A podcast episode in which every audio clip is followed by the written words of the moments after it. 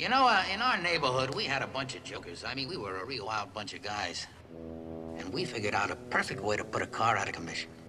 You take a potato, you stick it in the exhaust pipe. It doesn't cause any damage, but the car won't start.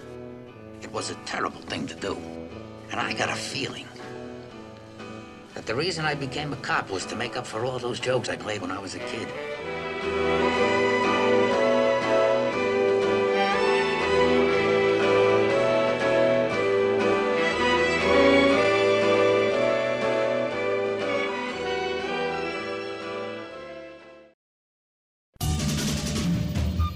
One more, Adam. You can celebrate the diamond anniversary of game shows this holiday season, not to mention the 55th anniversary of the premiere of Hollywood Squares, with five star studded performances of Hollywood Museum Squares.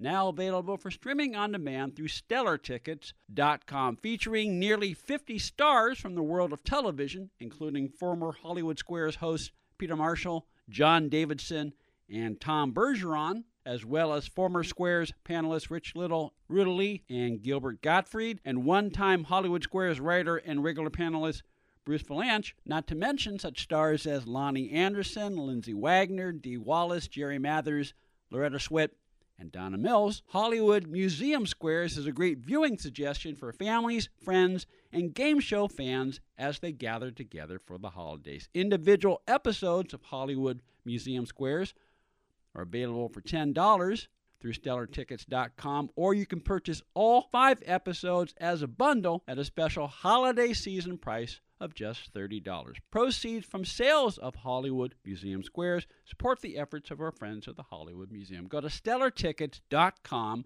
for more information. The special $30 bundle for all five episodes of Hollywood Museum Squares is valid through Christmas Day, December 25th, 2021.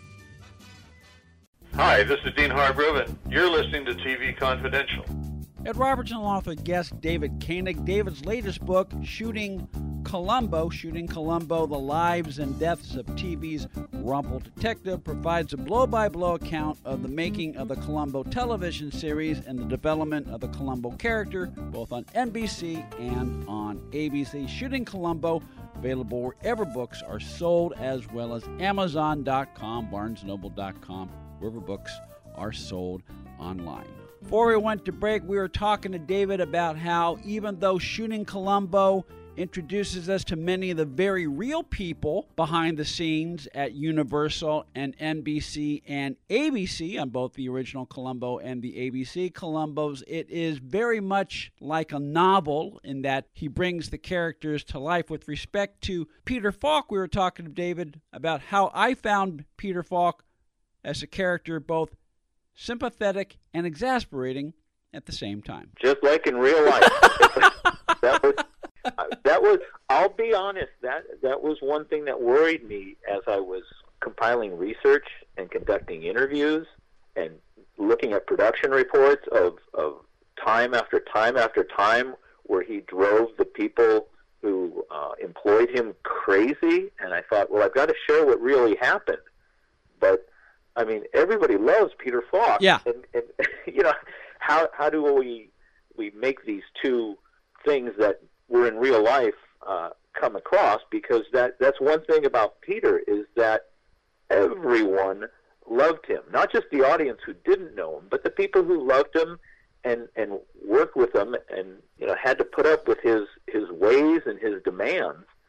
Everybody loved him. He was they knew he was a good person who just wanted what was best for the show, and his ways of going about it were not always uh, healthy. It, uh, it it hurt the show in in a number of ways, um, due to mostly because he did he had trouble trusting many people. Uh, there was only a handful in his life that he really trusted. Then, you know, that they had his they were truly talented and they had his best interest at heart and that handful, maybe a half dozen people in his life, people like Patrick McGoohan and Dick Simmons, um, and he handed complete control of the show to those people, and everyone else he second guessed and third guessed and fourth guessed. So that that was not always the right decision, Um, but he he always had the show in mind, uh, what would be best for it. Um, Paul Robert Coyle, uh, longtime television writer, he appeared on our program um, about a year ago, and he shared a story about an encounter he had with Falk, um, which revealed aspects of Falk's character that you cement throughout shooting Columbo, which is, I mean, um, Paul talks about how this is around the late 1990s. This is during kind of one of the periods when uh, Columbo was still in production on ABC, but they were not they were not producing or airing as many as they did when they first brought it back in the early 1990s. It was more of an occasional thing. And Paul had an idea for a Columbo that Peter liked, and they met several times to develop the story but it never went anywhere because Falk showed that he was, it, as, as you say, his indecisive nature show. He could not make up his mind as to how, how to really fix the script, and so it was it was one of those ideas that died on the vine. Yeah, that was, and there's a number of stories just like that. A number of fantastic scripts that never got made, and so often it was it was Peter Falk himself who was the stumbling block because he just wasn't sure if it was perfect. And uh, up until the late 90s, NBC and later ABC wanted as many Columbos as he would make. It was basically his contracts in the final about 10 years of Columbo were you can make as many as you want. and often they were, you know, up to three a year, and I'm sure they would have made it up to 30 a year if they'd allow it, but they figured that was realistically the most they could get out of him. And typically they'd be lucky to get one a year um, if they were lucky in those those final years. And it was not not time, as was the problem in the early NBC years, um, and all these movie offers again, as it was in the early NBC years. But through the later 90s, it was just Peter couldn't make up his mind which which of these you know which of these will work, which of them should I do, and as a result, very few got made. And that this speaks to one of my other takeaways from shooting Columbo, David, which is Falk and Columbo as a series or series of movies. Falk and Columbo worked best when Falk had a strong producer overseeing him, whether he wanted to admit that or not. Absolutely, and, and he had no one over him during those those final years. He was the executive producer. Yeah. And what what he needed, I think, for the best episodes, at least the, the ones I enjoyed most, is not just a extra strong, talented producer, but someone who truly appreciated Columbo the character, but Columbo the show as well, because a couple of the people that Falk really trusted later on, Dick Simmons and Patrick McGoohan, were people who loved the Columbo character, but they did not like the Columbo program. They thought it was too formulaic, too predictable, too one-dimensional. You know, they weren't into mysteries or clues, so they had very uh, heavy emphasis on the villain and you know Columbo and trying to bring out their backstories and their relatives and their history and you know they, these different things that didn't really have anything to do with the mystery, and it sort of took away the the superstructure that that made Columbo the show so good. You know, Peter Falk, the character, made it great, but without that, you know, he he was operated best in that world that Levinson and Link had created. And once you you start ignoring that, and clues become unimportant, and the mystery becomes a, an afterthought, you know, then it just becomes you know the Columbo comedy hour, and that's that's that that's not where he operates best. Yeah, and of of the two, Richard Alan Simmons comes across better overall than Patrick McGoohan, and I'm a big Patrick McGoohan fan. but uh, uh, uh, with, with, without giving too much away, um, uh, McGoohan and Falk turned out to be uh, birds of the same feather in that they could be very self indulgent and uh, their tendency to be self indulgent did not always help the product. No, and it, and it was, and Patrick McGoohan was extremely talented, but he sort of wanted to remake this Columbo character in his own image. Yes. how he would have done it if he were, you know, in, during the prisoner years. Yeah. Um, and make it this really extra quirky, bizarre person who, who he just goal in life is to make other people uncomfortable, and that's that's not really Columbo as as we've come to know him.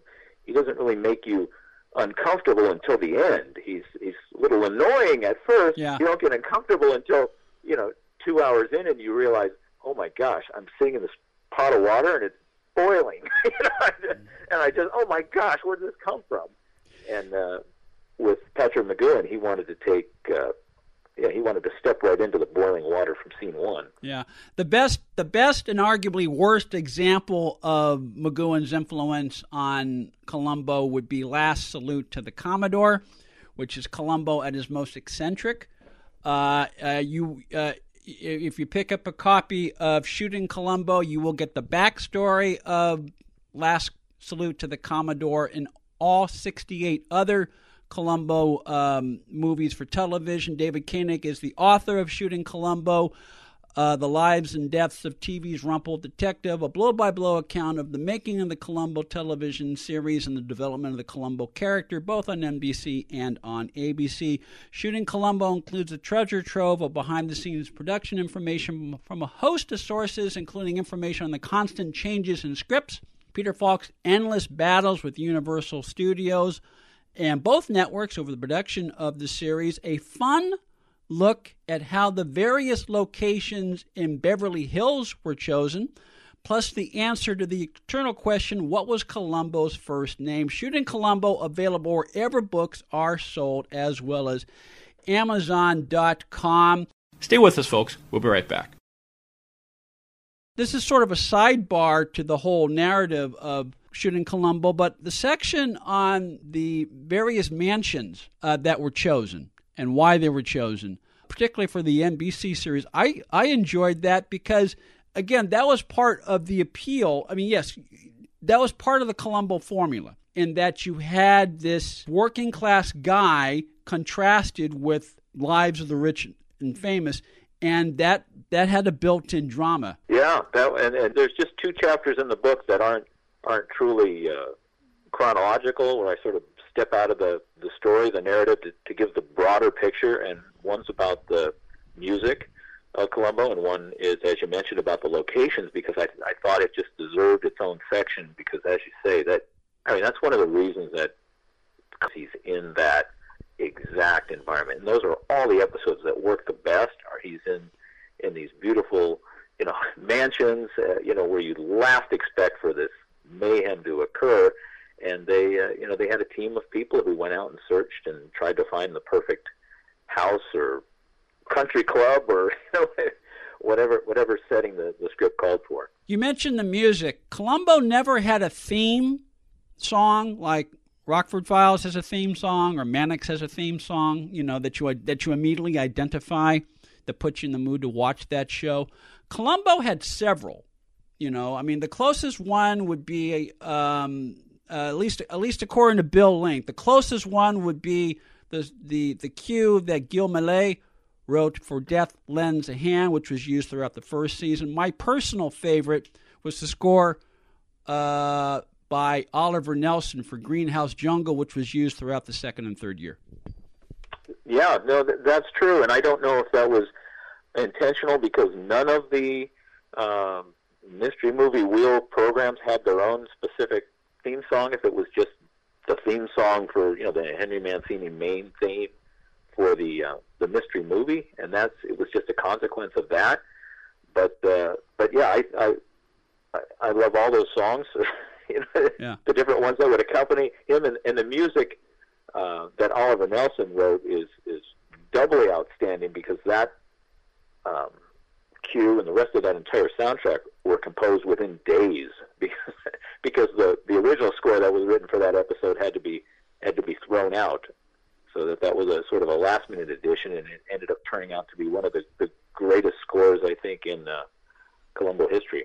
One of many happy accidents that uh, comprise the backstory of Columbo, the television series, and the development of the Lieutenant Columbo character, all of which you can find in David Koenig's excellent book, Shooting Columbo The Lives and Deaths of TV's Rumple Detective, available wherever books are sold, as well as Amazon.com. Thought let's let's shift gears. Let's talk about let's let's talk about some of the interesting things that I learned about the show for the first time. You at least at least tease them, at least tease them a little bit. Um, the backstory of the original stage production was very interesting to read about. And there's there's a contrast. It's a different kind of contrast, but you have you have these great legendary stage actors in Joseph Cotten, Agnes Moorehead, and Thomas Mitchell, and their their thoughts or their opinions of the very young Levinson and Link were very interesting to read about. Well, it, it was because in discovering what really went on during the stage production, I'd always defaulted to the tale that Levinson and Link always told, which was that uh, you know they wrote this perfect script, and these, and uh, you know the uh, producer didn't want to do it, and so they had big fights, and they pulled it away from them and, and said, "Well, we're not going to allow you to do that." And that's not exactly what happened, according to to la- letters that their lawyer wrote and uh, the producers. Um, their lawyer wrote in that uh, they just didn't think the, the actors and the producers just didn't think the script was good enough, and it was flat, and and that the audience was really like the Columbo character that that uh, even though he wasn't supposed to be the star, Thomas Mitchell was so engaging that people uh, really liked him. But he, I mean, just one month into the run, uh, he bowed out, so that he got severely ill and left the production after just one month, and his replacement was sort of a, just a regular guy. So that the attendance at the show started going down and down and down to the point where they would pretend like Thomas Mitchell was still in the play. they, they knew he was back in California dying. Um, they, for the entire run of the show, they advertised, you know, starring Joseph Cotten and Thomas Mitchell in Prescription Murder, knowing there was zero chance that he was suddenly going to, you know, come back to life and be in the show. And then people would come to the show and and they'd make a little announcement. Oh, the the part, uh, you know, Thomas Mitchell couldn't make it today, so his part is being played by, you know, this guy he's never heard of. Um, and then Levinson and Link didn't want to change anything. They thought it was perfect, so they would refuse to make changes. Um, and then finally, the the producer said, you know, we're, that's it. We're never going to make it to Broadway with it as is. It's done. Um, and so the rights reverted back to Levinson and Link um, through that way. But it wasn't this this give and take struggle. It was they were just intransigent. They just did not want to mess with it, and they accused the actors of being uh, limited in their abilities to deliver their their greatness properly, and that they were just you know all prima donnas because they thought they were these famous people, you know, and, and then uh, the famous actors then would look at Levinson and Link as they were this sort of they they nicknamed them Leopold and Loeb because uh, you know they were these these uh, little kid masterminds who thought they were so smart, but but really you know were uh, were evil.